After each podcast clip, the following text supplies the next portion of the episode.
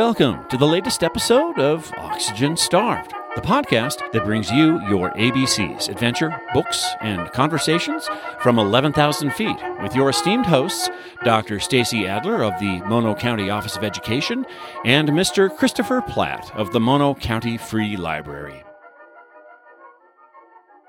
Welcome, listeners, to another episode of the Oxygen Starved podcast, where we bring you your ABCs, adventures, books, and conversations from 11,000 feet in the beautiful and ever changing Eastern Sierra Mountains.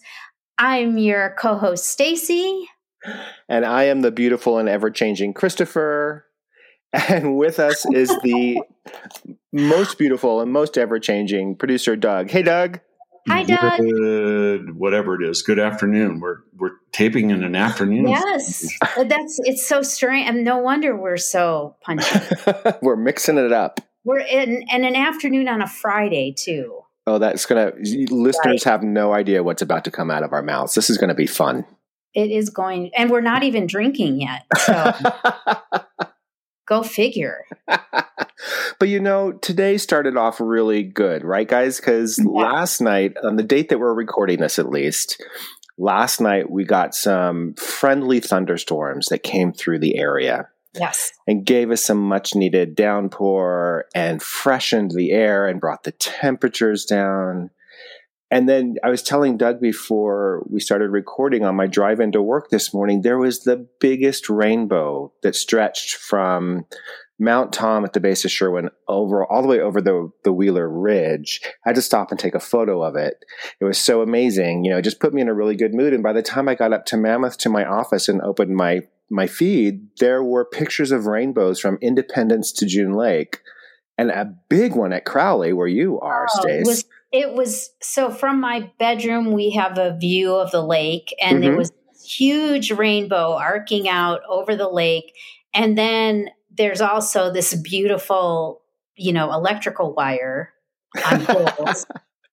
and and right in the center of the rainbow there was a hawk sitting on the pole and it was a it was so beautiful it was like the hawk picked the exact right spot in the middle of the rainbow. It was so beautiful. It was a really beautiful way to start the day. Wasn't it? Sure. I just think it put a lot of us in good moods after, you know, I you know, we forget how tired we got, you know, the school is still kind of starting up even though it's been mm-hmm. a few weeks and fires around us and everything, you know, just to kind of have this exhale. Um, yes. A cleanse. Really nice a cleanse exactly it was such a nice nice thing and part of the reason we love living where we do right it was it really really nice and it's been it's been windy and cooler and a little blustery today and yeah. um, yeah we might even get a little more rain so uh, fingers crossed. I've learned um, after the last episode we always record about a week or so in advance right? So last time I learned, you know, chatting about campground hosts, and then just before the episode release, the Forest Service closes most of the campgrounds. So, not making any predictions for you know the third week of September when this episode comes out, but right now it's really nice. Yes, we yeah. it, it it is, and much much needed and appreciated for sure. So, for our book choices this this episode, we decided to do something special, right, Stace? Yeah, and something we've talked about for a long time and haven't we haven't jumped off the cliff. And today we're going to do that. I'm really excited. I got my parachute ready. Um, so we have a special guest who, who we got lined up who we'll be talking to in a few, but we decided to focus on young adult books this episode. You know, yes. we've talked about them sporadically over the years, um, but we're just going to devote an entire episode. And part of the reason for this, part of why we were spurred to the cliff edge to, in the first place, is Time Magazine just put out in August its 100 best YA books of all time. Right. And isn't those kind of aren't those kind of lists kind of fun? Like you know, best of lists are always you know pe- they draw people's attention and they draw people's opinion, right? Oh, definitely. Well, yeah, because you there's always you always disagree with some and agree with. I mean, you know, they're so they're so ripe for conversation, and this was a re- this was a very provocative list. I I thought I, I was surprised. I think provocative is the right word for this list, and and in a good way because um, you know, like you, I someone puts out a list and I immediately want to tear it apart. I look for my favorites. if the favorites aren't there, I'm like, well, this list is no good. Um, but this list is actually really good. And actually, we should be clear, it's an update. They did a list in 2015 or attempted to, but so much has been published and so many new writers from a variety of voices have appeared on the young adult scene since 2015. They felt compelled to update this. And it, I thought that was a good thing to do.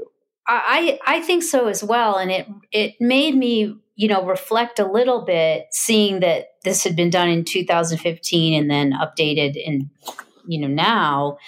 It is that the whole young adult genre has exploded. I mean, oh, you know, in the last you know 20 years. I mean, you know, when uh, you know dating ourselves again. Mm-hmm. Um, when we were kids, there wasn't really a young adult. You know, you had you had Roald Dahl and then you had Judy Blume, and there really wasn't anybody, you know. and then there was the Witch of Blackbird Pond, which was like held up as the literary, right? Was, right. Yes. There really exactly. wasn't. You're absolutely yeah. right. You know, there's maybe you could count on one hand the number of compelling young adult books that were published any given year in the 70s or 80s and even right. early 90s.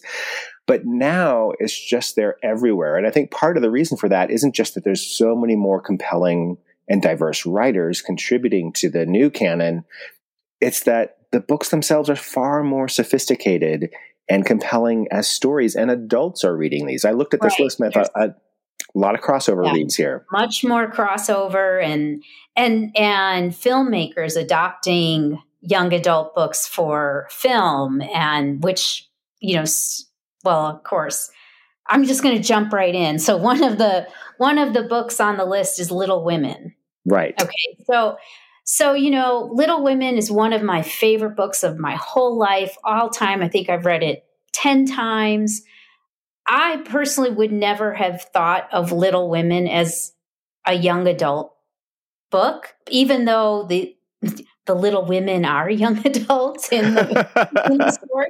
I don't know why. I just never you know put it in in in that category and um it was just it was really interesting to see a book as old as that on this contemporary and there are a few others that are yeah. that made it to this contemporary list yeah and i think that's a good example because clearly young adult literature didn't exist at all when louisa may alcott was alive in the early 1800s right so um, but it got adopted as a young adult title i think because of the age of the most of the protagonists. And as well, it's probably been taught in so many high schools and junior highs over the last century that it has kind of entered that canon, right? Yes. And that was another, you know, you talk about books that were taught in high schools. That was another thing that struck me about this list is how many of the books they named are actually part of high school curricula. Right. Um, you know, whether you're taught, you know, whether it's written by a, you know, an American author, so it's, you know, junior year in high school, or it's, you know, a European author, and so it's senior year, whatever. Um, I was really surprised by that. And is my my question to the people that put it on this list was did you put it on the list because you read it in high school so thereby it's a young adult book or is it there simply because it's a classic? Right. You know what I mean? I do know what you mean. And I looked at that list because you we we exchanged notes before mm-hmm. in our prep and I, I took your question and I went back and looked at the titles. And one of the things well, we should say the 2015 list had a lot more high school curricular you know titles on it. A lot more, you know, what our generation would have called classic canon authors. Um, and the 2021 list, a lot of them were replaced with more updated authors. And I think that's why it's provocative. And I think that is a good thing. It doesn't necessarily say those other books are bad. It's just that, you know, now that there's a lot more that they have to compete with to be on the list. And right. then as well, um, you know, the age of the protagonist, which we just touched on with Little Women, is, you know, there are studies out there that show um, teens when they're self-selecting a book to read for themselves for pleasure, they will more often gravitate towards a book that has teens their own age. It's not that they won't read ahead or read adult books or read books with adult characters. It's just, you know, for pleasure reading, they like to balance that out. And I was thinking about that because again, going back to when we were teenagers in the dark ages, there wasn't a whole lot available. And so we by yeah. default read a lot of books that had adults as characters yeah. or classics. Um, and I think if there was a broader range available when we were that age, we probably would have read more teen protagonist books as well.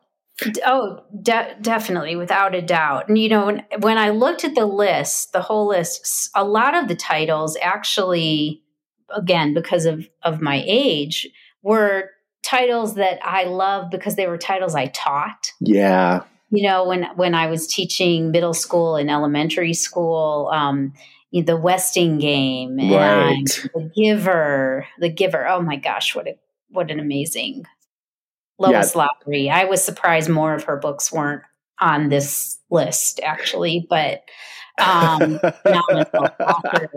Um, and then my fa- the, my favorite book that I have ever taught to kids is Holes. Right. And oh, Louis I was, Sachar, right? Yes, and I was so happy to see because, and again, not a book I would have necessarily thought of as young adult. Mm-hmm. Um, but when that book first came out, and I read it, and I mean, I I was so excited to teach that story. Right. My, and I was teaching fifth grade at the time. It was it was the best experience I ever had teaching a novel with kids. I mean, it was, and you know, I always feel, and I've said this before on the podcast, so forgive me for saying it again, but it breaks my heart for these kids today that don't get the experience of reading a book before seeing a movie because so many of these books are turned into movies now. Right. And we live in a more visual society. We do. But you know, I think a lot of teens, um, including the one we'll be talking to in a little bit, um, really do appreciate the written word and like sinking into a story. And a lot of, you know, there's a lot of studies out over the last few years about whether teens prefer ebooks or print books, and a lot of them say they prefer the paper. So yeah. there's there's an active reading that I think a lot of them really appreciate. Um, you know, I looked at the list and the immediately went to the titles that I had read as a teenager, and there were only eight out of a hundred. And most of those eight had been published long before I was born. So mm-hmm. it kind of shows that the list itself is far more contemporary. We should mention to listeners, we'll post the list on our webpage and on our Instagram account, but you can also just Google Times 100 Best YA Books and you'll immediately get the result. You can see the list for yourself. Um, you know, we should also talk about because Holes is a good example. Like young adult as a genre is a very fluid term because a teenager changes a lot from the age 13 right. to 19, right? There's a lot more sophistication happening in those six to seven, eight years there um, than any other time in your life, probably. And so, what you read as a 13 age or 13 year old is very different than what you would be attracted to reading as a 17 year old, say. So the list itself, you know, has some younger reader stuff and some and some far more sophisticated books.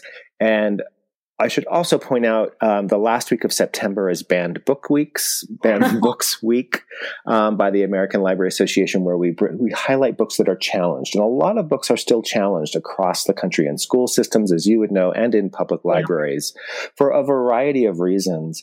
And very often it's because the books will tackle a social issue, um, you know, in a little bit more direct way than people might be comfortable with. So some of these books will uh, appear on banned book lists. So that might be intriguing for people to investigate. One of the things I like to point out is, and I, I think you would probably agree, Stace, so chime in. We encourage parents um, of teens, even though they're teens and sophisticated people, to be engaged with what they're reading and to talk about what they're reading so that there aren't any surprises. And often books can be a doorway to a, a compelling conversation. And if you really want to investigate more about specific books or authors that your kids might be interested in, there's a site called Common Sense Media org that you can go to and it's a nonprofit nonpartisan site that kind of helps parents and teachers understand what's in these books. Like, is there sex? Is there violence? Is there drugs? You know, stuff like that, um, in a very um, constructive manner. And it actually, you know, these it's a little bit controversial for librarians, but they actually rate the books, and they have parents' ratings of titles and kids' ratings of titles. So you can see how they react to these books. So you know some of these titles will be provocative as you said in the in the past but there are resources to help you understand right what they are. and are. you know it's it's often recommended you know to parents well read a book before your child reads it well you know so you can well you know it promotes right. that conversation and you know you right. have an idea of what they're coming up against and if there's anything dicey however you know when when my two older kids were growing up I was teaching. I was in the classroom and I didn't I had, I had to keep up with my own reading. So the way I handled that is that we would read a book together and right. I would read a chapter and they would read a chapter and you know every, we'd switch or whatever but it really gave us great rich in the moment conversation and it was one of the most special times you know with all of my kids reading with them was just my very favorite thing to do. Maybe it's because that's was I was most comfortable with, but you know that it really provided that those opportunities and you know the one the one book or series of books that we both commented on that is absent from this list that that is so common between have for parents and kids to have read is the Harry Potter series. Right. You know, on, it appeared on the original 2015 list but it is not in the 2021 list. And I think you and I reacted to that um, because we both knew what, from the moment those books dropped in the late 90s all the way up to today, Harry Potter titles have been instrumental in turning non readers into readers. Oh, right? yeah. How often oh, have it, we heard this? It was such a phenomenon. And, you know, I was principal of an elementary school with a thousand kids the year the first Harry Potter book came out. And it didn't matter socioeconomic background, what color their skin, what gender they were. I would, you know, four out of five kids were walking around that campus with the Harry Potter book. And right. Um, it was a it was a force.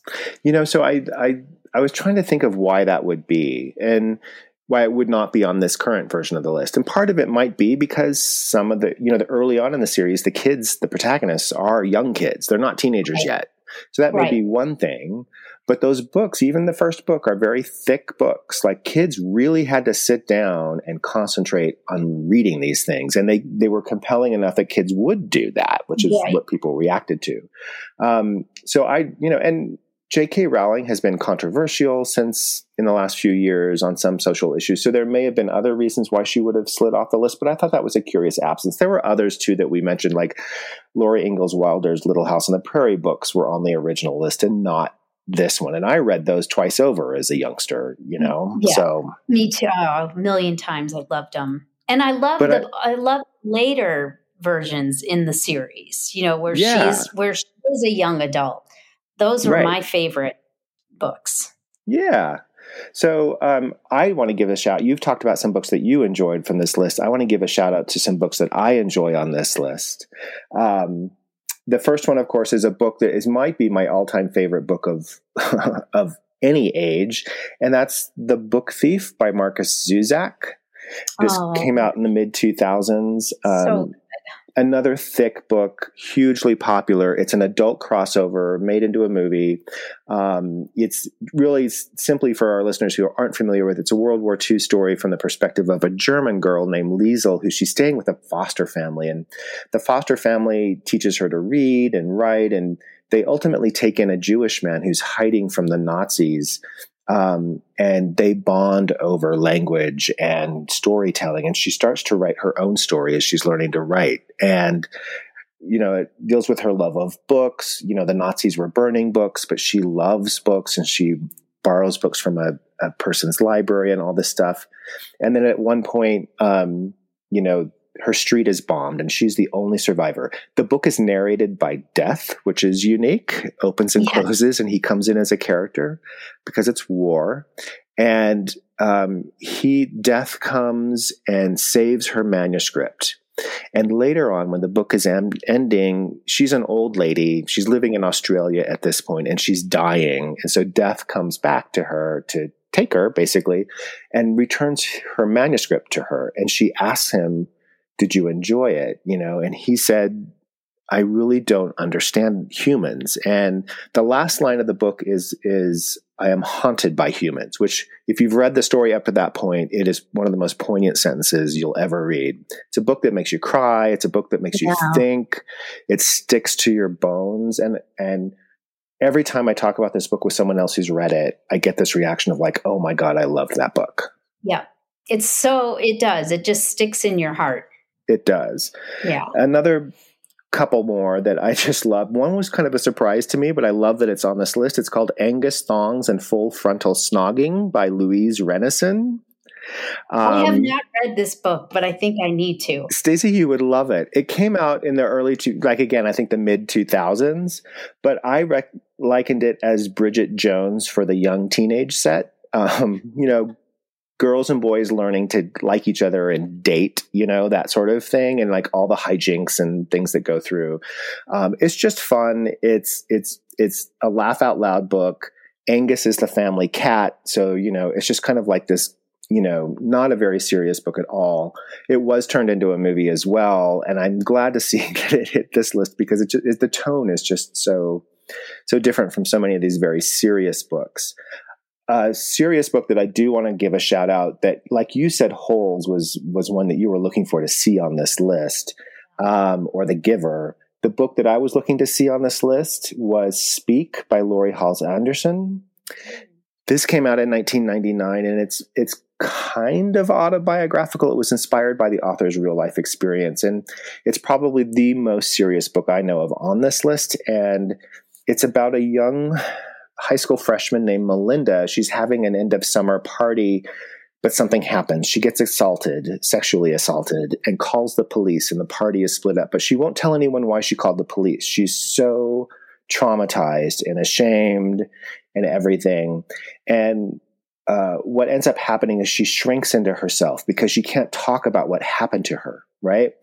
Um, and so she basically stops speaking, stops verbalizing, and she communicates through art. This art class that she's taking in high school is her outlet. And then ultimately, the book ends in a good place. She is able at, at one point to confront the person who assaulted her. Um, and you know it's found out and she's she ends up more of a hero than a victim but it is a serious serious story arc and the book wow. got tremendous reviews, numerous awards. Um, there's been a graphic novel adaptation made just a few years ago of it. And I know that this is a book that's taught in many upper high school classes. Um, but again, to me, uh, what I find so powerful about it is it's typical of kind of this new genre of young adult book that is not afraid to address a serious issue that a lot of kids know about and understand is happening around them. Right. Well, when we have our, our guest on in the next segment, we're going to talk about a YA book that is on this list. Right. That does that does exactly that in such a subtle way. You yeah. just don't see it coming. Well, and I think that's what I love about the diversity of this list. You know, the part of the reason they they went back to redo this list as we talked about was in the latter teen years of the last six years, a lot more has been published and a lot more published by diverse authors, people of color, people of different backgrounds, um, LGBT. Um, and part of that was pushed by a movement for we need more diverse books in youth literature that from schools and libraries and bookstores across the country because a lot of kids just weren't seeing themselves right. in these books. And then there was yep. also a movement called Own Voices that um, was like pushing people to write authentic stories. So if you're going to write about, you know, an African American teenager, you know, the stories written by African American authors like Jason Reynolds or Angie Thomas um, are going to be the most compelling, and and similarly for other you know uh, different demographics.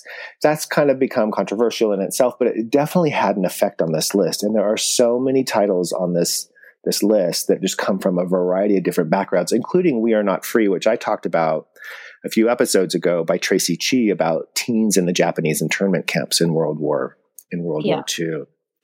So, just a lot of really great stuff on this list. We encourage you to look at it. We've already talked about some stuff that um, was on the old list that is not on. I want to give a shout out to one that fell off the list, um, and that is Roald Dahl. He was on the list three times in 2015. Really? You know, Matilda, Charlie and the Chocolate Factory, and I forget what the other one was. But you know, I, I don't know. He's a problematic author too. Um, you know, in his personal life, he wasn't such a nice fellow. right. But right. I think kids and teens are still reading his books and still enjoying them. So I may just be the old fogey here, but um, I was disappointed not to see any Roald Dahl on here. But you know, whatever. I, I was, I was as well, and I think that you know, I I can see why perhaps given the the tenor of the times that we live in mm-hmm. and you know the fact that his his characters are all these, you know, white children. Many right. of them are of privilege and, you know, um, so I could see why the the lack of diversity in his writing could could be problematic for the people that put this list together. I know that I w- you thinking ahead instead of looking back. Right, thinking, right. Thinking ahead to the 2025 list of what Um, I would I would be interested to see you know Fredrik Backman right. uh, wrote Beartown um, right. a couple years ago, and I I had talked about that on the podcast. And you know, young people are kind of at the center of that book. I I would be interested to see if that might make this list in the future. Um, or you know what what else is going to be out there but i think we're going to see as we move forward if they continue with these lists the the classic or the the high school curriculum books are going to kind of change or, or, yeah i think they're going to kind of fall off and um you know the one the one thing that i i would love to see and you know if this a list like this does anything to promote would be that kids, high school kids especially, you know, you can read outside of what's assigned. Yeah, exactly. You know? And reading is, is, it's a pleasure and a, a way to to escape sometimes. And you know, I'd love for uh, you know young people to embrace that. Totally, and I I I completely agree with that because you do need a balance of it. There are numerous studies out there now that talk about the results, the impacts of people who are regular readers by the time they hit teenagers. There's studies out that show they'll be more successful in work. They're more likely to get a managerial type, type position. They're more likely to get into college if that's their career.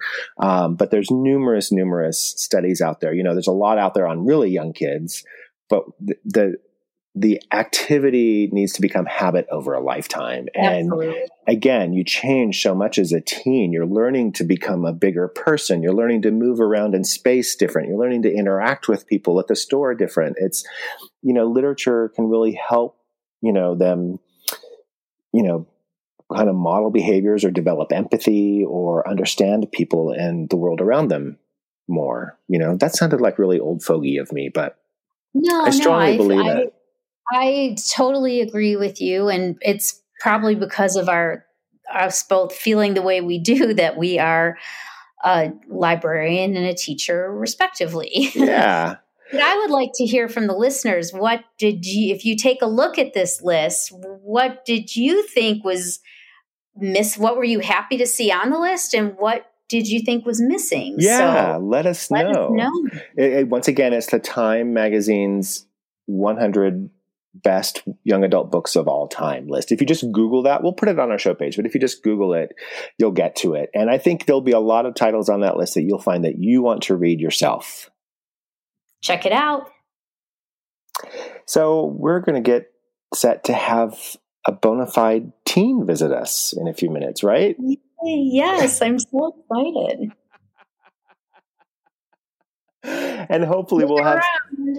We'll, we'll be right back. There we go.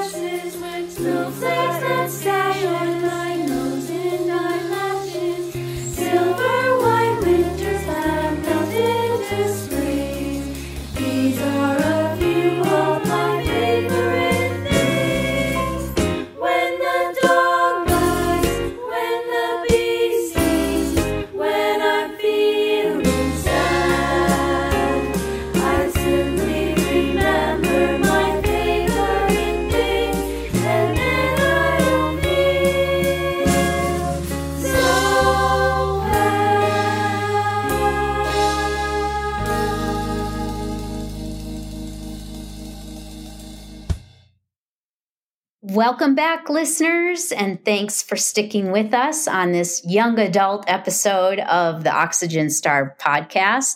And I'm very excited to introduce one of my favorite young adults, Tessa Adler. Yay! they can't see us, but we're clapping right Um, now. Welcome, Tessa. Hi. We're so glad you're here. Thank you for having me. and you're the first young adult, actually official young adult that we've had on as a guest on our on our show.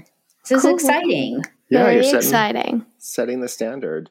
So we've just spent a good half hour talking about the Time Magazine's 100 best YA books of all time. One notable exception will be the book you brought for us to talk about today, which we'll get to in a second. But um, because we want to hear a live young adult tell us about this book. Um, Tessa, I want to jump in real quick because you and I have something in common. Well, Stacy and I have something in common. We both have family members who now work for Dave at the Booky Joint in Mammoth. Dave, lis- listeners will remember we have him on at the end of every year to talk about our 10 best lists or 15 best books of the year. Um, but Tessa, you now work at the Booky Joint. I do. It's a And lot it of like? fun. I love it. It's a lot of fun and it's a really good environment. And Which can you describe what do you, you feel the environment's like? it's very calm and it's just like it all around has a good vibe. Dave appreciates that mini commercial. It's, it's really so. Describe it a little bit for our listeners because a lot of our listeners don't live in the Mammoth area. So, what does the, the store look like? And what does it Um, have? It's just a, it's a little bookstore. There's like an kind of like a witchy section or and there's like incense and crystals and all this stuff. That section's pretty new. So it's Mhm. that's exciting. Um and then we have, you know, our used book section, our regular sections, our children's section. We also have a list of the best like indie bookstore books and we have a big shelf with that, and that's like the That's big awesome. thing. And they also, what's daddy's favorite part of? If, So- if we need to be explicit, listeners, Tessa is my daughter. what What is daddy's favorite part of the Booky Joint? the Legos. yes. The giant Lego section. oh, that's right. They have games, right? Yes, Yeah. they have games, puzzles, everything. Yeah. Which It's a I heard- nice little independent bookstore. No, it's Mhm. a great little independent bookstore. And I heard through my contacts that, um, full disclosure, my husband works there now on some days during the week, including with Tessa, is that during the fire closures and the forest closures, a lot of families were up here and didn't plan on being indoors. So they came in and bought a lot of games, is what I Oh yeah, we sold a lot of puzzles. Our top like selling item is books because we are a bookstore at its heart and at its core. But the second quickest selling items is like puzzles and Legos. That's awesome. Yeah. so commercial over. Yes, commercial over. Tessa, we always ask our guests about how they got to, you know, come to Mammoth. Do you want to share your origin story? well, I was born here. So You're one of the very few guests we've had who was born here. hmm. That's true. Well, mom, you know you know it better than anyone. I was in fact born here. Yes. I do. Do you like it, Tessa? Is it a good place to grow up? I think it is. I don't really have any experience about growing up elsewhere, Right. but I think it's nice like walking into the high school and well my freshman year anyways, Right. I knew everyone. And Right. then now since we've had school off, and then you're a junior, you have all the new freshmen and a bunch of new kids. Right. It's but I still know like a very good percentage of the school and I know where all my classes are and all the teachers, so I think it's a very good stable environment to grow up in. That's awesome. And what what activities are you involved in? Uh, I'm a cheerleader. I play bass in the Jazz and Symphonic Band. Um, I'm the secretary of ASB. I'm in the National Honor Society, and I'm in the Leos Club. And you still found time to work. Yes, and I have two jobs. Stacy, it sounds like you're working this poor child to death. You know, it's no wonder I never see her. Well, I think she takes off to her parents from what it sounds like. yes. My mom was at the hair salon the other day, and my cheer coach works there. And she goes, I saw your mom today. She was working while getting her hair done. So, Yeah, sounds sounds like Stacy. you know, apple doesn't far, fall far from the tree. That can be a good thing, but sometimes not. So we won't we won't explore that. But you are, you know, we've been talking about young adult books on this episode, Tess, and you are a reader. You I do am. read. Tell tell us about that. Tell us about reading. About reading. Yeah. What do you like to read and why? I really like fantasy and dystopian novels, but the book we talk about today is actually one of my favorites. Um, I like to read because it just kind of like takes me out of where I am without like the headache of looking at a screen. And sometimes I can just like I can turn like the thinking part of my brain off and turn the creative part on, That's which great. is something I love. Is that something that you're seeing, you know, in this, you know, since we've had the pandemic and y'all were doing all your learning on on a screen, are your are your friends or other kids your age, do you think they're going more towards reading actual books now because of that? I think being on Zoom last year did affect a lot and did cause a big jump in reading because after spending all day listening to your professor or your teacher lecture you, you don't want to like watch a show. You don't want to stay there. You don't want to Feels hear like- it. Yeah, you don't want to hear anything. So I think a good portion of kids are reading now, but like not as many sh- as not as many that should be reading. if that makes sense. it does make sense. I Can we? wise beyond your years. Yeah. Can we ask you one more question? Because Stacey and I were chatting about this in the Sure. previous segment with the 100 books that Time Magazine had chosen. Um, you know, most of the books on this list, they had put out a list in 2015, six years ago, and a lot of classics and old authors on that list, and a lot of books that had adult protagonists. The characters were adult age. This list is far more updated with newer writers and diverse writers, and almost every book on the list, the protagonists are teenagers. You know, it's written at that kind of that age. When you're looking for something that isn't a class assignment read, you're just looking for something to read, like the book we're about to talk about. Do you look for books that are have characters your own age, or does that not matter to you? I do tend to look for char- for books that have characters my own age because I really want to be able to connect with the main character. hmm Or uh, and most of the adults in like classic novels and stuff. Well, cl- the thing about classic novels is a lot of them are filled with like tropes and stuff, tropes and Mhm. character arcs, and it's very, very. I don't want to say reused, but it's very, very schooly, maybe. Like- right. most of the classics are what we read in school. So when I'm looking for a book, I want something that'll take me out of that. So I do try to look for a book with like a character my own age or character my gender, something like Mhm. that. Um, because I want to be able to connect deeper. And if I, if the main character is like filling out tax forms for her loft in New York City, I'm 16 and I live in a small suburb. I'm not going to be able to like get Can't what she's going through.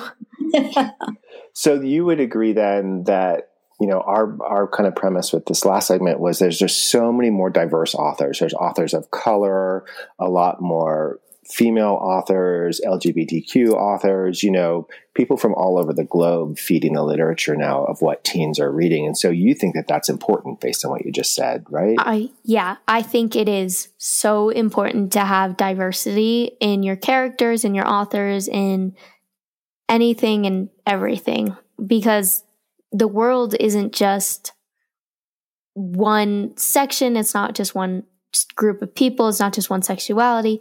It is so important that you represent everyone. That's great. So well then said. everyone can have a chance to see themselves in what they're reading. Oh yeah, definitely. Awesome. So the book that we're that we all read in preparation for today, do you want to introduce it, Tessa? Yes. The title? So the book is The Perks of Being a Wallflower, and it's one of my favorites. And it's written by Stephen Chbosky. And can you tell us a little bit about it and why it is your favorite? Okay, so I wouldn't say it's my favorite, but it's one of Or them. One One, of of your- your favorites. Sorry. one of- Um, the book is about a teenager named Charlie who lives in, I believe, around Chicago, maybe.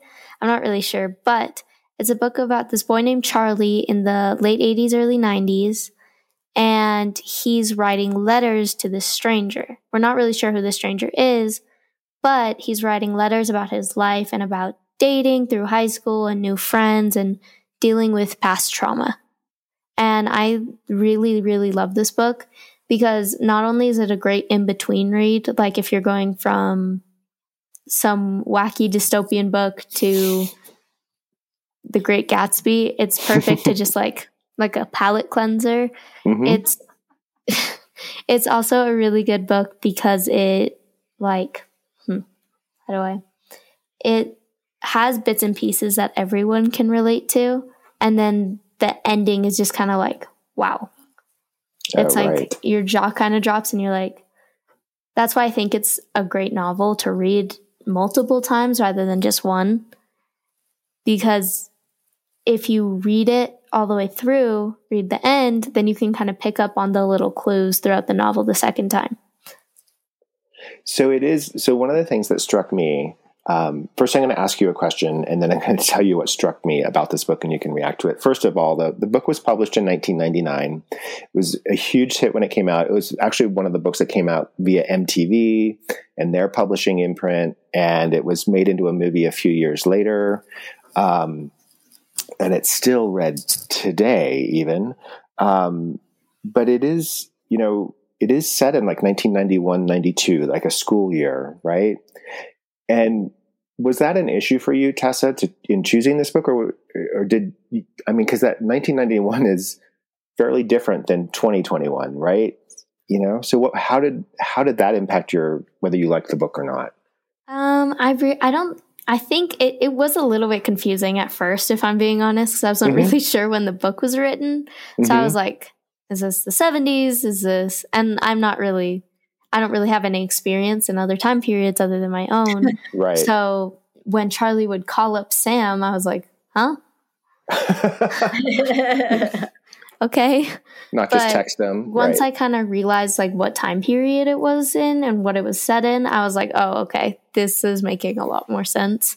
yeah. And I think, but I think a lot of the, even though maybe like some of the settings, I guess, and like objects are different than they would be nowadays, I think a lot of it is the same and you Mhm. can interpret it into like nowadays. yeah. Hmm So the thing I wanted to get your reaction to that I enjoyed both of your reactions that I enjoyed about this book is that it's it's it is written in letters. It's 1991, so it's letters. It's not emails. It's not texts. It's not TikToks. Um, but uh, you know, it's letters from Charlie to this person that we're never introduced to at all, um, and it's kind of like it's almost like a diary in a way of like what's been happening from him, you know, since they last wrote, and it's very confessional. Um, and you learn about the other characters, and we can talk about them in a minute. But this whole book, from start to finish, is from his. It's it's his voice, right? And I actually thought that was something that made the book very powerful to me, instead of like going back and forth between characters' voices. I'm curious what you guys thought. You go first, Tess, and then I'll add. Okay. I agree. I thought it was so nice that we got to see it from his perspective because all although I would have loved to see like what was running through like Sam's head or someone or what's her name? I read the book. I didn't read the book like that recently, so bear with me. I think Mary Kate. Maybe? Mhm. Yeah. Mary Yeah. Elizabeth or something Mary like that. Elizabeth. Yeah. Yeah. Yeah. I would have loved to see what was going on in her mind too. I think it was really, really important that we got Charlie's view Yeah. because, like, the ending, he didn't even realize this was going on. So it was kind of like we were going on a journey with him and not with all the characters, just with him. Yeah. And I, I, so I, when I read this, I just always thought he was writing in a journal. I Mm. never even considered that it might be an actual person. hmm I, I don't know why, but I just, and that's why I thought, you know, his signature, Love Always Charlie, was just so sweet because if he's writing in a journal, you know, he's not really writing to a per- person. I don't know. I, so that's, that was one takeaway. And then, you know, when I read young adult books, I tend to approach them from the point of view of a teacher Oh, okay. one of the one of the things that I thought of as I was going through is all the different assignments I could give my students. Well, how does Patrick write this, you know, rewrite this scene from Patrick's point of view Mm. or you know, put yourself in Mary Elizabeth's shoes. How would you feel? You know, it gives you so many opportunities to explore how the other characters might be reacting because you get this singular vision of what's happening. So, there, so there is just to really bring our listeners up to speed. There's Charlie, who's the main voice, the character, Correct. and he's The kind of author, like this kind of shy, coming out of his shell high schooler. In, He's a wallflower. he's a he's wallflower. a wallflower. There you go. Perfect. That's where the title comes from.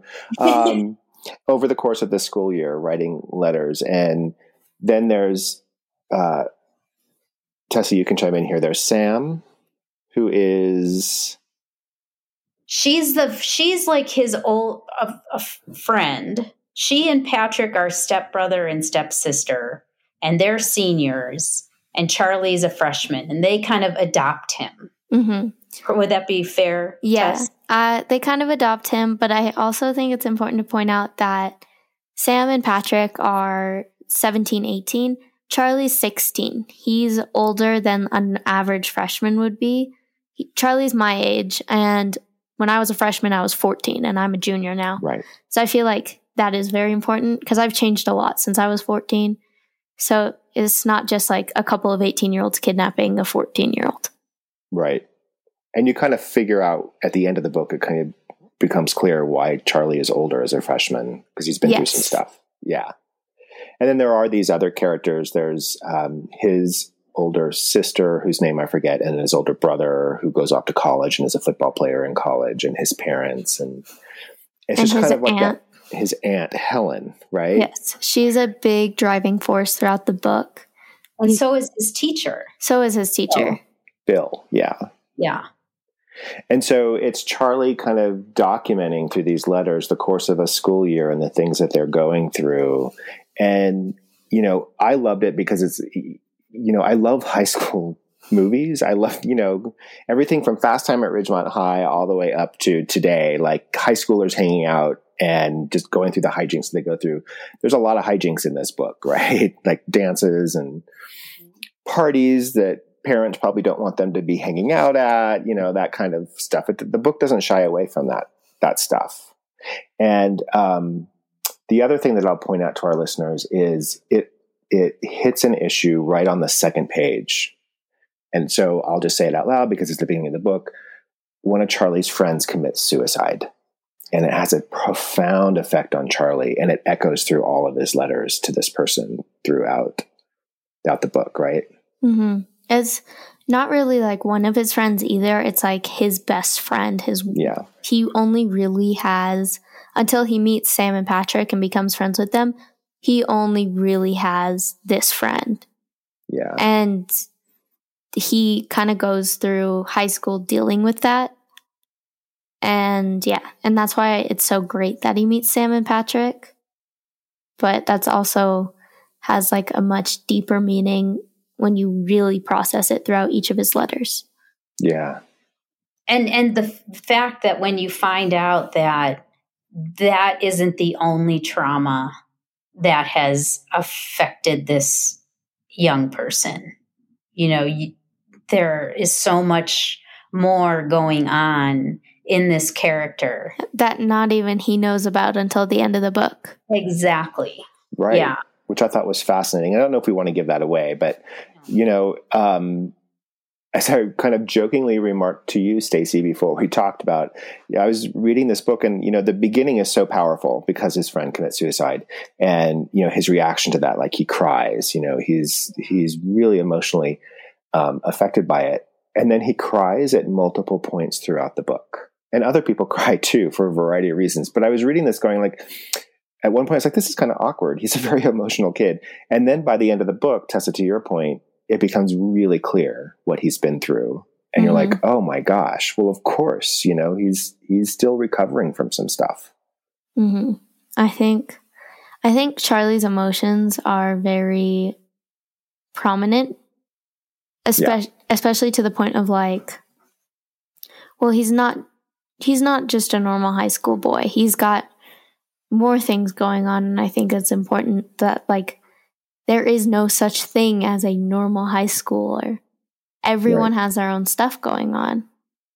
So when teachers like reduce us down, like, okay, I'm assigning you 50 pages of homework in a two page paper. Read it, get it in to me by tomorrow. And, but it's so important. Like each individual student has their own levels. Like some need to take care of their siblings, others have to go to work, and then others just have nothing to do. right So I think it's really important, even especially from a teaching perspective, which I'm not a teacher, I'm a 16 year old, but you know, but you So- live with one yeah. bringing up the point of Charlie crying often at, throughout the book, and he does. Yet, you know, it seemed like, especially Sam and Patrick, they had so much patience for that. That was the one thing that I wondered about. You know, were were these just two really uniquely compassionate, um, understanding kids you know because i i don't know that most 17 and 18 year olds would have that much compassion for a younger kid who just like bursts out crying at you know what seems to be a, a small kind of thing Yeah, definitely. I think, I really think that Sam and Patrick, that since they've gone through a little bit of trauma of their own, they Right. understood it more than an average 17 or 18 year old. So I think that's why they were so patient with him is because they kind of understood what he was going through, even if he didn't understand it. Right. But I don't think I don't think most 17 year olds or 18 year olds were in touch with their emotions with their emotions as much as Charlie was. Because even though he cried a lot, most 16 year old boys I know, if you talk to them, when's the last time you cried? Um, I don't know, when I was eight. Yeah. Uh, Yeah. From pain or from like sadness? Sadness? Uh, I don't know. Probably when I was like nine.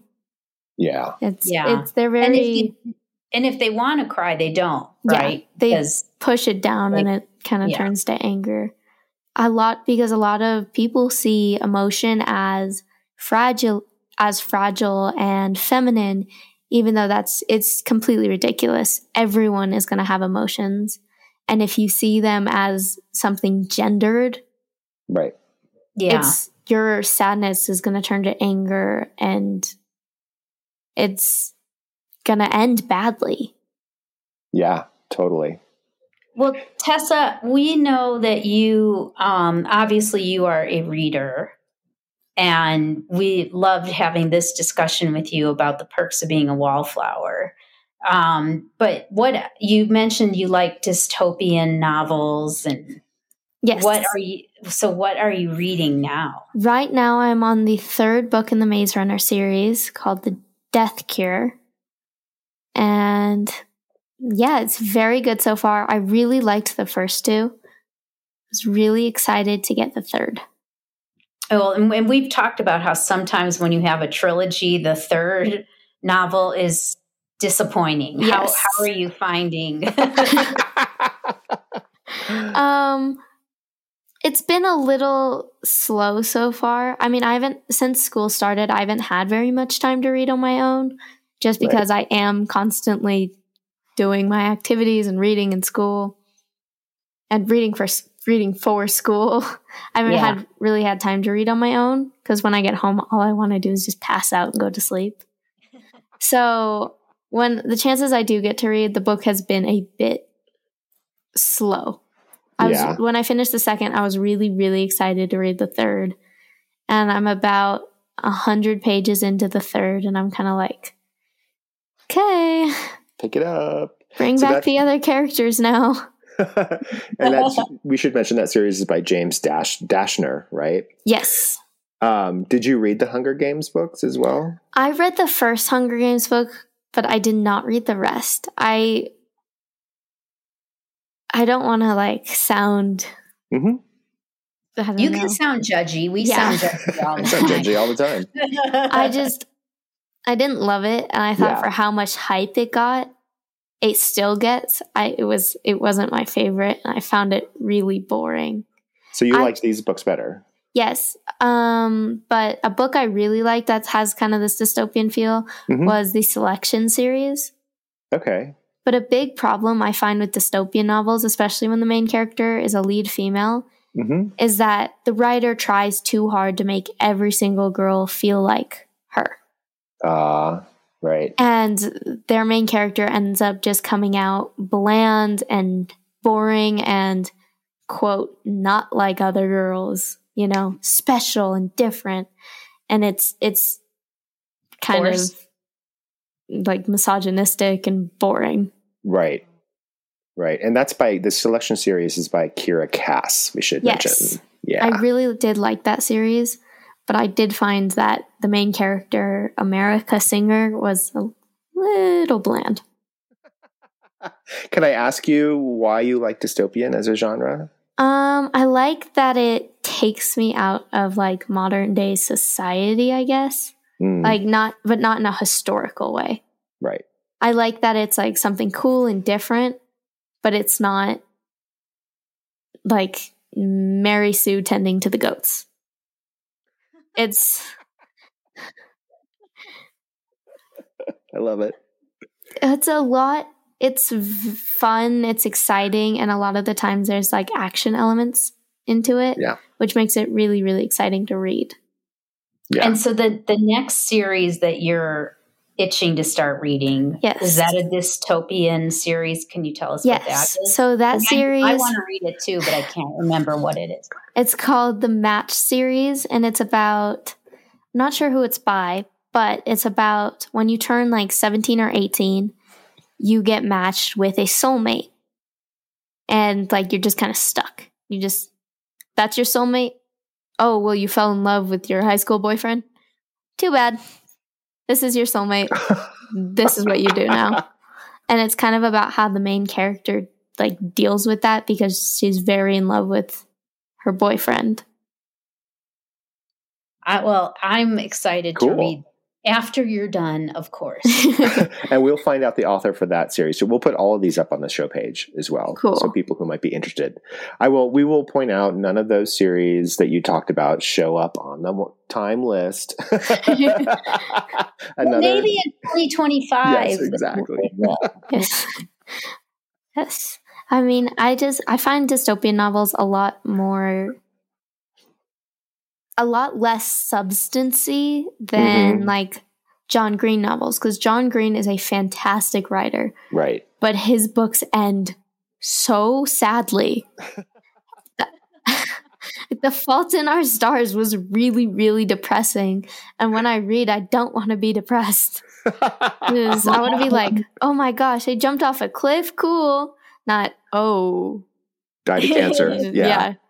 No, that, like- he's he got accused of starting a whole subgenre of young adult books called sick lit with that book. Because others copied, Yeah. right? It was so oh, yeah. successful. Like five feet apart. That's one. right. Right. yeah, I did not read that book, um, nor do I think I will. I will ever read that book. It just, it seems really, really deep. depressing. I, Yeah. I'm with, And- I have to say I'm with you on that. I, I if I know a book is is imminently sad, I really don't. I'm, yeah. I don't like to wallow. Yeah, I avoid movies like that too. Like, you will not catch me watching The Notebook. Could you be my daughter? Maybe I don't know. You wouldn't Something I do like to Notebook, do No, is me either. recommend sad movies to people. I do like to do that. It's very funny. I'm bored. What movie should I watch? Oh, The Notebook. I heard it's really funny. You're oh, you won't catch me watching that. So, um, well, Tessa, it's been great having you on. Thanks for being our special guest. Thank you for having me. Thank you, Tessa. and the book you. we will put these books up on the on the on the show page and on Instagram. Um, a great conversation about perks of being a wallflower by Stephen Chbosky. Um, I think all three of us would recommend it. Right? Totally. Awesome. Absolutely. So thanks for being here. And listeners, thank you for joining us for another episode of the Oxygen Starved podcast, our young adult episode. Remember, you can find us on our website, oxygenstarvedpodcast.com, where you can reach out to us too. You can also find us on our Facebook and Instagram accounts, O2 Starved. We welcome your comments there. Would love to hear what books you liked about the 100 list, what you thought about Perks of Being a Wallflower, or what books you thought we should be talking about as great young adult novels. In the meantime, enjoy the beginning of fall, and we look forward to having you back in a couple of weeks. Stay safe, everyone. Take care.